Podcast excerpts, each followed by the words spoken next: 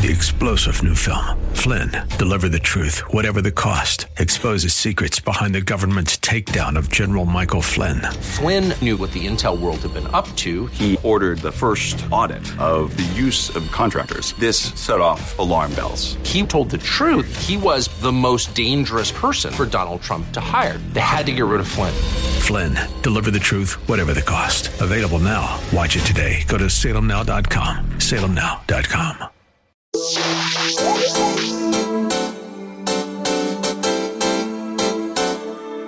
On the short list of elected representatives who are uh, at the absolute very top, the warriors, the people fighting for the American people, like nothing I've ever seen, comes Congressman Jim Jordan. He's now the chairman of the House Judiciary Committee. It absolutely gives me so much joy to be able to say that. Congressman Jordan, welcome back to the Mike Gallagher Show. How have you been, sir? I'm fine. Good to be with you, Mike. Thank, Thank thanks for you. all you do. Well, thanks for what you do. And you know, you and I were on stage together in Ohio uh, during our Yeah, uh, our Salem sure. Battleground Talkers tour. Uh, you light up a crowd. Uh, you know, people are so grateful for people like you who are unwilling to bend and and and play nice with the other side. It's tough now because you got you got an entire uh, you know you got a mishmash of people in in the House. You got you got red meat Republicans. You have some establishment Republicans. It's almost, I guess, like hurting hurting cats a little bit. I know you must be heartbroken. it must be heartbroken for you to hear that your colleague Adam Schiff wants to run for Senate. This would be ter- what a terrible loss this would be for the House, huh? Yeah, yeah. No, I, I think he probably is going to run for senate. I, I know we got another uh, colleague who's she- she's announced as well, so we'll we'll we'll see. Um, but we're look, we're going to be focused on doing what we told the American people we're going to do. Uh, there's certain bills we need to pass. I don't think Chuck Schumer will take them up, but we still need to pass them to fix the problems the Democrats have created. Then we need to do the oversight, the investigative work. That's part of our constitutional duty. We need to do it in a way that's consistent with the Constitution, unlike I think the way the Democrats have.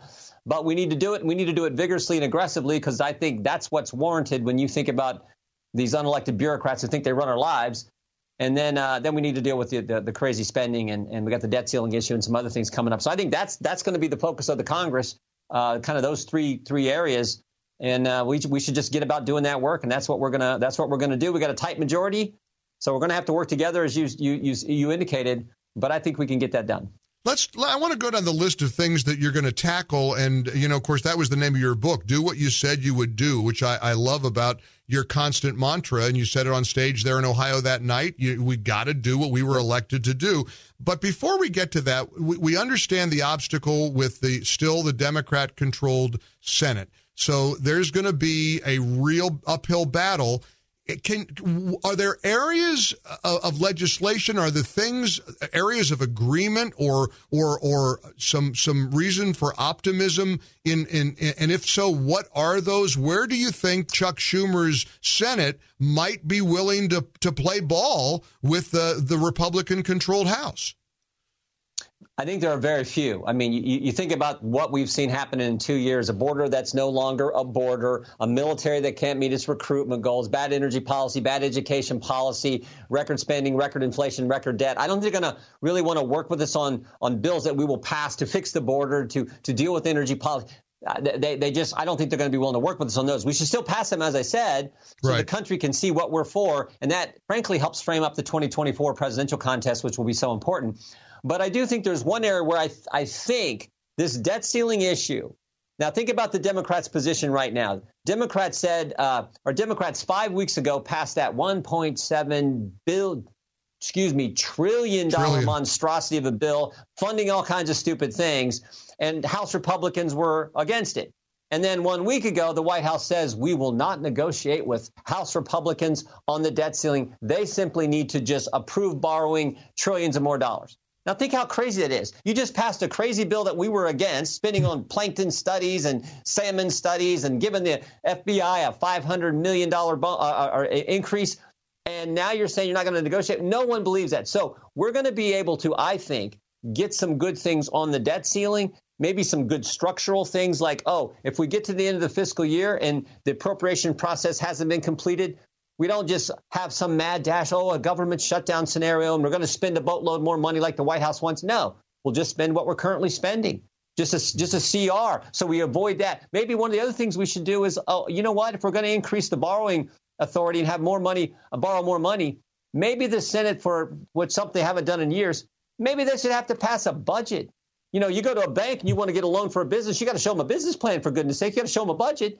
So, right. but somehow the, the, the, United States Senate under Chuck Schumer not to do that. So I think we might be able to win some things there, and we're certainly going to going to going to do that we're going to need all the tools in our arsenal to try to get the country back, and and uh, social media plays a role of the, in this. I want to get your opinion about Facebook and uh, Instagram, Meta. Uh, inviting President Trump back onto those platforms. Uh, Twitter did so a couple of months ago. Uh, he has yet to tweet. He has yet to really, you know, indicate whether he's going to go back. I know he's got his own platform, Truth Social. I yeah, don't know about you. I don't know about you, Mr. Chairman, but I, I got I smell a rat. I feel a setup coming. I don't trust them as far, I don't think they're doing this out of the goodness of their heart. Would you advise President Trump to go back to these platforms, or do you think he ought to stand pat with Truth Social and stay away from Facebook and Twitter and yeah. Instagram? I leave that totally up to President Trump, however he wants to. I mean, he's he's one of the greatest communicators ever. Um, I think I think he'll he'll do what he wants to do there. Yep. What I want to get to the bottom of is what we've now learned because of Elon Musk. What we've now learned about this cozy relationship between big government and big tech.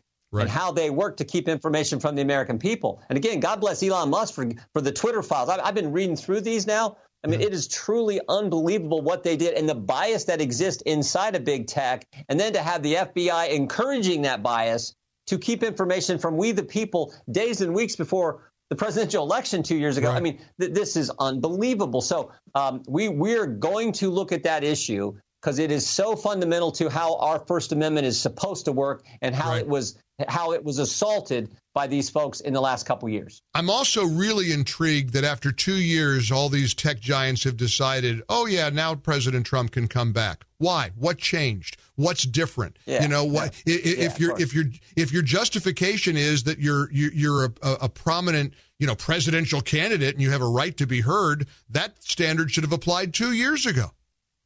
Yeah, yeah, he should have never been kicked off. The idea that what was it, Twitter kicked off President Trump, but the Ayatollah could still tweet on its platform. I mean, right. it, made no sense. It, it, made no sense whatsoever. It was a direct attack on the First Amendment because government people were encouraging it. There's one one uh, example where Adam Schiff was trying to get a journalist taken off of uh, one of these. Pla- I can't remember if it was Facebook or if it was Twitter. But you got a, you got the head of the uh, uh, the House Intel Committee, the, the key leader in the impeachment effort, trying to get a journalist taken down. I mean, talk about a direct attack on freedom of the press, First Amendment freedom of the press. I mean, that that is the kind of stuff that is scary. And frankly, what it's it's the Judiciary Committee, the House of Representatives, is supposed to be the committee most concerned about protecting the Constitution, the Bill of Rights, our fundamental liberties, and to have someone like Adam Schiff attacking that, and Jerry Nadler, I think, in many ways, uh, the Democrats on the committee supporting that is is just wrong. Congressman, Congressman, I want to ask you a personal question, if I may, as it relates to the way you do your job and the way you have to function in the halls of Congress. Uh, there's a lot of noise this week about Adam Schiff and Swalwell and Ilhan Omar being removed from their from their committees and, and chairmanships and all that. I mean, listen, uh, that's a lot of noise. I mean, the idea that they're sitting there screaming, "Oh, this is partisan politics," is almost laughable. Can I ask you on a personal level how awkward it is sure. to, to walk down the halls with the, some of these political opponents that, that that Republicans have? Is it difficult to do business with these folks who, you know, seem to be unwilling to work with Republicans in any way, shape, or form? What's that like day to day?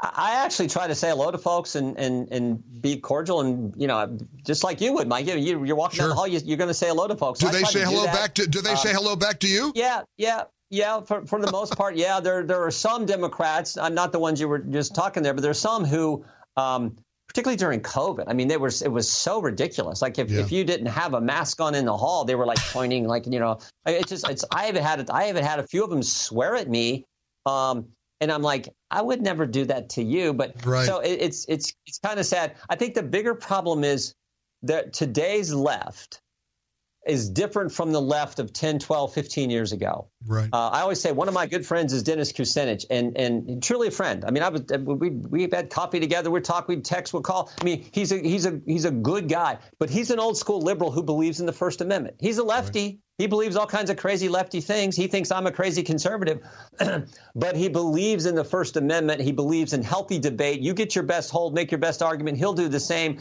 Let's right. see what happens at the end of the day, and then we can get a cup of coffee. That is not today's left. Today's no. left says if you don't agree with them, you're not allowed to talk. And if you try, if you try to speak, they're going to call you racist. The president of the United States is going to stand in front of Independence Hall and call us fascist. I mean, they're going to come after you, and the cancel yeah. culture mob jumps in as well. So that is not healthy, and that's what we got to stop. You're right about the different breed. There's a different way of doing things from the left. Now, and I remember many appearances I had on Fox News Channel over the years with the late Alan Colmes. Alan was willing to, to, yeah. to disagree yes. and do it civilly. And today, in fairness, look at, uh, speaking of Fox News, Harold Ford. Congressman Harold Ford seems to be a pretty does reasonable a guy. Yeah, sure I like does. the guy. Does a great job. And he, yeah. yeah, he's the kind of guy you can hang out with, even if you have some different politics. He just seemed like a good guy. I've never really met with him, didn't really serve with him, but um, seems like a great guy. Yeah, he is. He, he really is indeed. Final question, Congressman, and we we greatly appreciate you taking time with our audience and our listeners and viewers. Sure. Appreciate you very much here on the Salem News Channel and uh, on radio stations all over the country. Let's talk about the role of oversight, the role of investigations. Uh, you know, we got lots of uh, of drama with Hunter Biden, lots of scandal with the classified documents. The idea that the president's son, Hunter Biden, might have had access to classified documents just curls your hair. I mean, you cannot believe yeah. that of all people that shouldn't be near classified documents, it seems to be that troubled soul. Um, what what do you, what role will will judiciary play? What role will Congress play in trying to get to the bottom of what seems to be these many many yeah. Biden family scandals?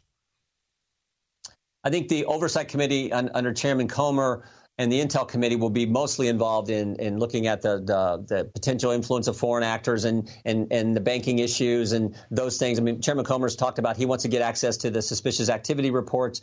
Uh, it's been reported there are over 150 of these about the Biden, how they move money around and all. Um, so I think that'll probably happen there. Our, our focus in the Judiciary Committee will be on the unequal application of the law. And it sure looks like that way when you look at how President Trump was treated and the classified document issue with him and how President Biden and frankly Secretary Clinton were treated. So we're focused on that because in this great country, you cannot have a double standard. You cannot have a unequal application of the law. It's supposed to be equal treatment under the law in the greatest country ever. And right now, it sure doesn't seem like we have that. It seems like we have. And we've had dozens of whistleblowers come confirm what we all suspect about the Justice Department. FBI agents come to us as whistleblowers. It seems like we have a Justice Department that operates in a political fashion. If you're a pro life activist praying in front of a, uh, a clinic, you get arrested your at your house in front of your wife and kids. They kick in your door and arrest you. If you're one of the, I mean, hundreds and thousands of of, uh, of pro uh, abortion activists in front of a Supreme Court justice's home in direct violation of a statute, 18 USC section 1507, which says you cannot be protesting in front of a justice's home with the intent of influencing a pending case, a pending decision, which is exactly what they were doing. Nothing seems to happen to you. So this this this difference in double standard, Americans are sick of it. We want equal application of the law, and that'll be the focus. That part will be the focus in the Judiciary Committee. Well, as you know, Mr. Chairman, millions of Americans are pulling for you. We appreciate uh, all of your efforts on behalf of Ohio and the American people. Keep fighting the good fight, and uh, and and let's. I uh, hope you can come back and visit with us again real soon. We will. We will. Thanks for all you do. God bless. Thank you, sir. God bless. Three star general Michael J. Flynn, head of the Pentagon Intelligence Agency, knew all the government's dirty secrets. He was one of the most respected generals in the military. Flynn knew what the intel world had been up to, he understood its funding. He ordered the first audit of the use of contractors. This set off alarm bells. The explosive new documentary, Flynn, Deliver the Truth, Whatever the Cost, uncovers the facts behind this scandal. Flynn told the truth. He was the most dangerous person for Donald Trump to hire. I find out the worst enemy that I'm going to face in my life is right here in America. They took my assessment and they wanted me to change it. And I was like, I'm not changing it. They had to get rid of Flynn. With in depth interviews, archival footage, and never before seen personal records of the man behind the headlines. I just felt like I was drowning. Flynn, deliver the truth, whatever the cost. Available now. Watch it today. Go to salemnow.com. Salemnow.com.